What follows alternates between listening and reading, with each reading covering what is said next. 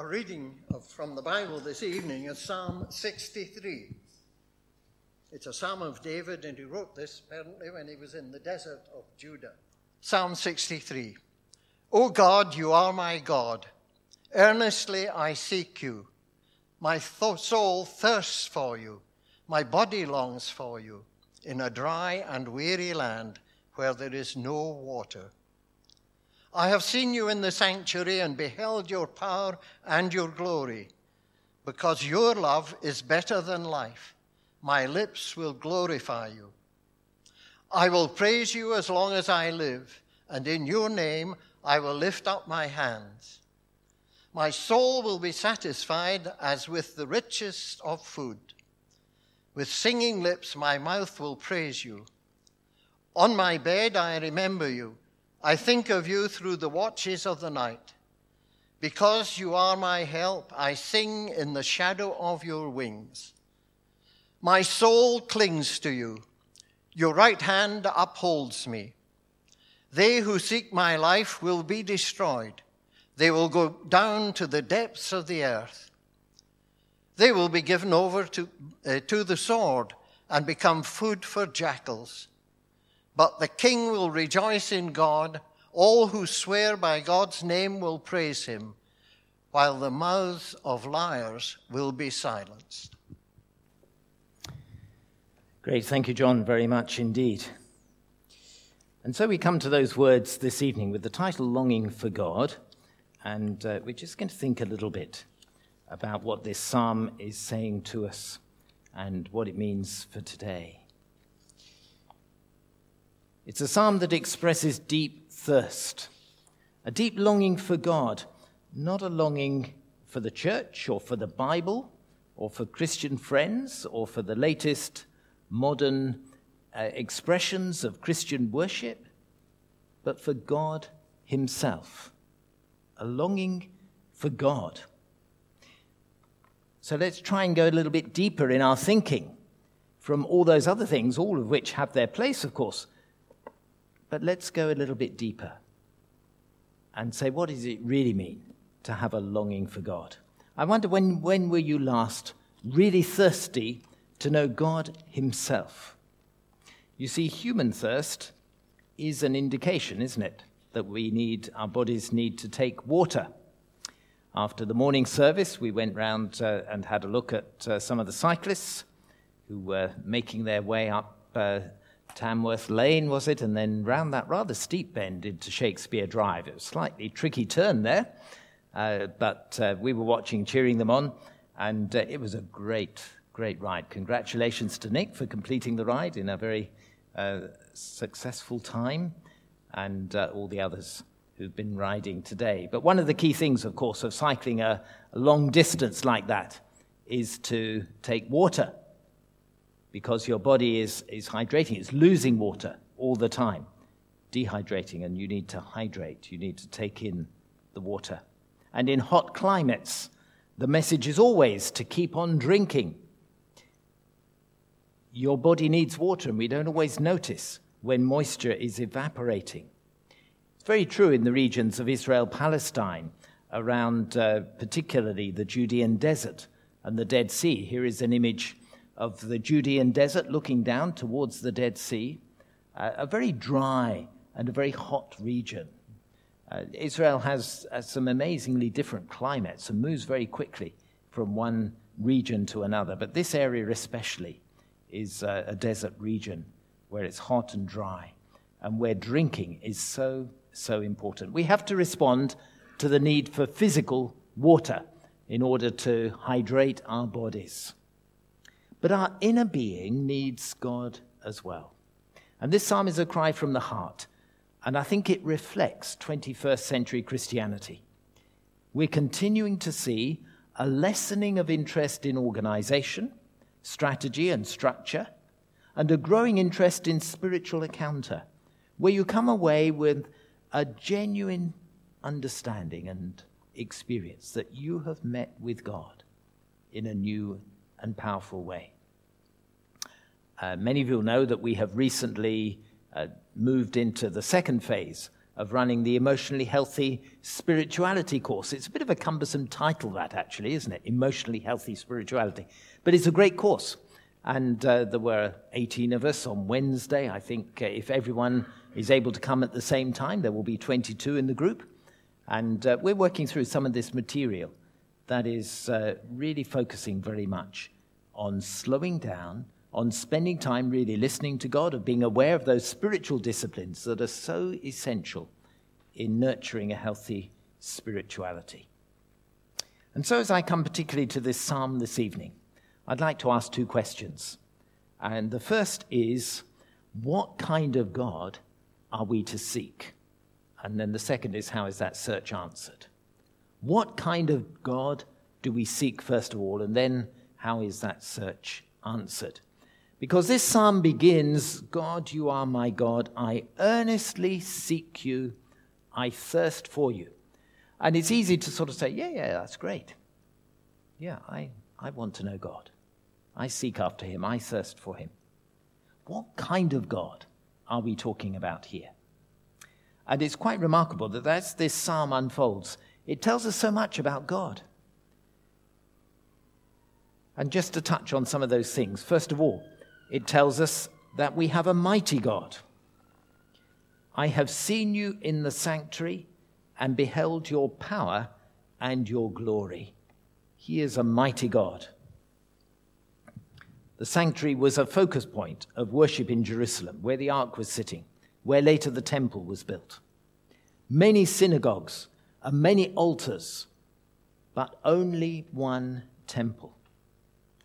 And there's a longing for that Isaiah chapter 6 experience. Do you remember Isaiah, who in the year that King Uzziah died, he said, I saw the Lord. To see the Lord in the sanctuary.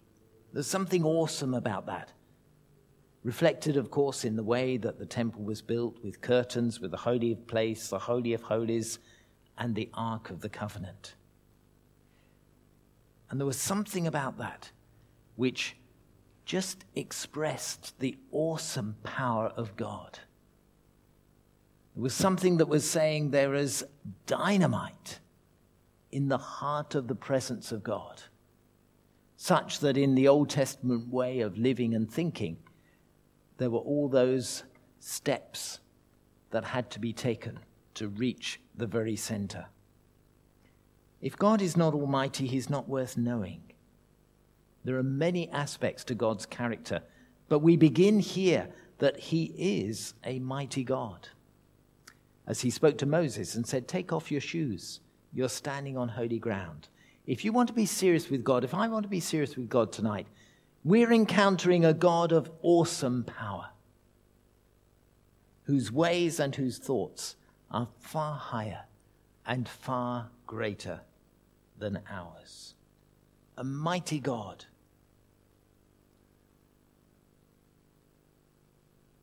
To see you in the sanctuary, to behold your power and your glory. Then he is a loving God. Isn't it interesting that these words go on to say straight away after that, because your love is better than life, my lips will glorify you. A very quick movement from the might and the power of God declared in the sanctuary, in the Holy of Holies, to the love of God declared among his people. A covenant love, a love that is undeserved and unlimited in the goodness that God expresses to his people. The best thing ever, indeed. It's better than life itself. It's always good when we can celebrate good times in our lives. Perhaps a special birthday, a special landmark, a special occasion. And we have a bit of a party, a bit of a gathering, and it's always a great boost to celebrate those special occasions. But of course, those moments come and go. But the constant love of God remains. And that is the best thing of all in life. Because your love is better than life, my lips will glorify you.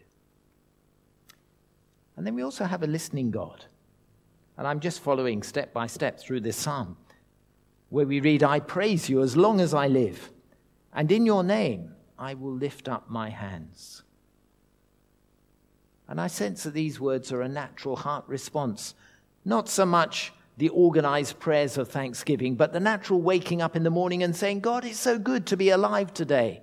All good things come from you, and I praise your holy name for the gift of life and for all that it brings. That awareness of God's interest in daily life, that prayer is a conversation, it's a dialogue rather than a monologue. It's not kept and locked away for specific times, because God is listening all the time. He's a listening God. He delights to engage and to know what is going on in our lives. And then as the psalm goes on, the next phrase talks about a satisfying God. I will be satisfied as with the richest of foods. With singing lips, my mouth will praise you.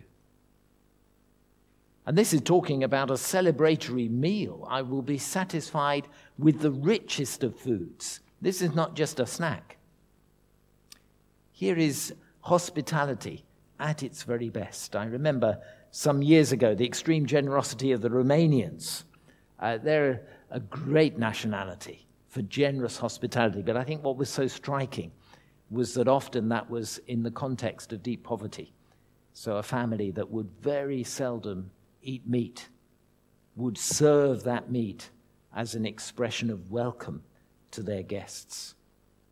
And several times when I've been in Romania, I've been on the receiving end of that generous hospitality. Embarrassing sometimes, because you kind of feel that those who have so little should have the best food themselves. But of course they want you to enjoy it.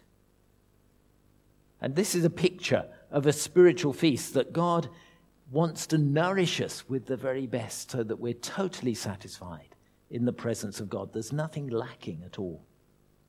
The tenses are a little bit unclear in the psalm. Is this something that the writer has known and wants to know again? Or what he understands will be the effect of a true encounter with the living God?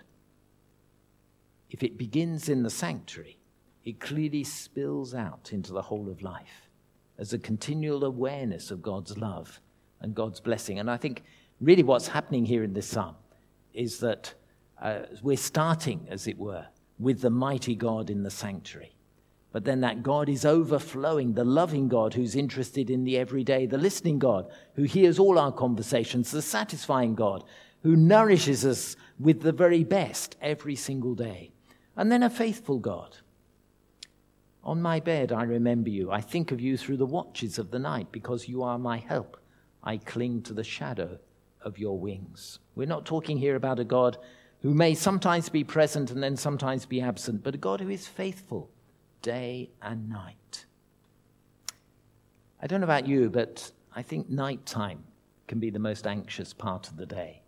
Thankfully, I'm blessed with generally sleeping very well, but occasionally I will wake in the night. And sometimes that wakeful time at the night can be the time when anxious thoughts fill your mind.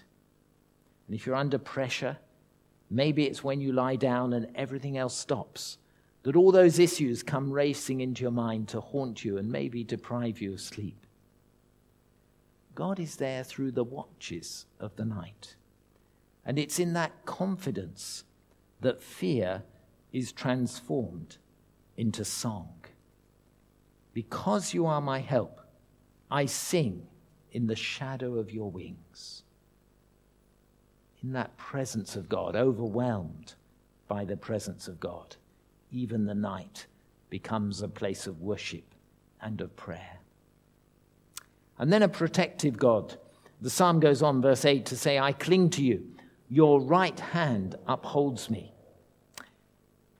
And as we go through this psalm, I haven't yet said anything about the likely historic context in which it is set. And whilst we can't be absolutely sure, there's very good evidence that, as the footnote at the top of the psalm, if you're following in the NIV, says, the Psalm of David when he was in the desert of Judah. Well, when was David in the desert of Judah? It's when he was being chased by Saul. And so there could well be a link that David was here traveling into the Judean desert, knowing that he was being chased, he was on the run. There was an atmosphere of extreme danger. And in that danger, he literally clung on to God for safety. I cling to you, he says. Your right hand upholds me. When was the last time you actually clung on to the presence of God, recognizing that he's a mighty God, a loving God, a listening God, a satisfying God, a faithful God and a protective God, and you're clinging on to him? The final words of the psalm give a little bit of a twist. Some people think it might be a later addition, but I think it belongs. Those who seek my life will be destroyed. They will go down to the depths of the earth. They will be given over to the sword and become food for jackals. But the king will rejoice in God. All who swear by God will glorify him, glory in him. The mouths of the liars will be silenced. Does that end of the psalm spoil it? I don't think so. I think it completes the picture by telling us that we also worship a just God. And eventually God's justice will be known by all peoples and all nations. The king is safe not because he is king, but because he is faithful to the God who called him. This Psalm of David, as he was on the run in the desert of Judah, is very rich in the way that it expresses so much concerning God himself, the kind of God whom we worship. You are my God. Earnestly I seek you. I thirst for you. My whole being longs for you. If this is the God whom we are longing for and who we serve, then how is that search going to be answered? How are we going to come to that place where we just know that God is there? I think you'll realize that within this psalm there are a number of different images. And as we just identify those, it helps us to answer this question. There is, first of all, the significance of the desert place. And if we take it that this psalm was written by David himself in the Judean desert, we can say that God will come to you in your personal desert place. And the symbolic desert is any place where the landscape of the spirit, through sadness or bereavement or tragedy or crisis of any sort, or through weariness or disappointment, or through a gradual loss of energy, where the landscape of the desert feels dry. The significance of the desert place. And sometimes God is found most powerfully when everything else is stripped away.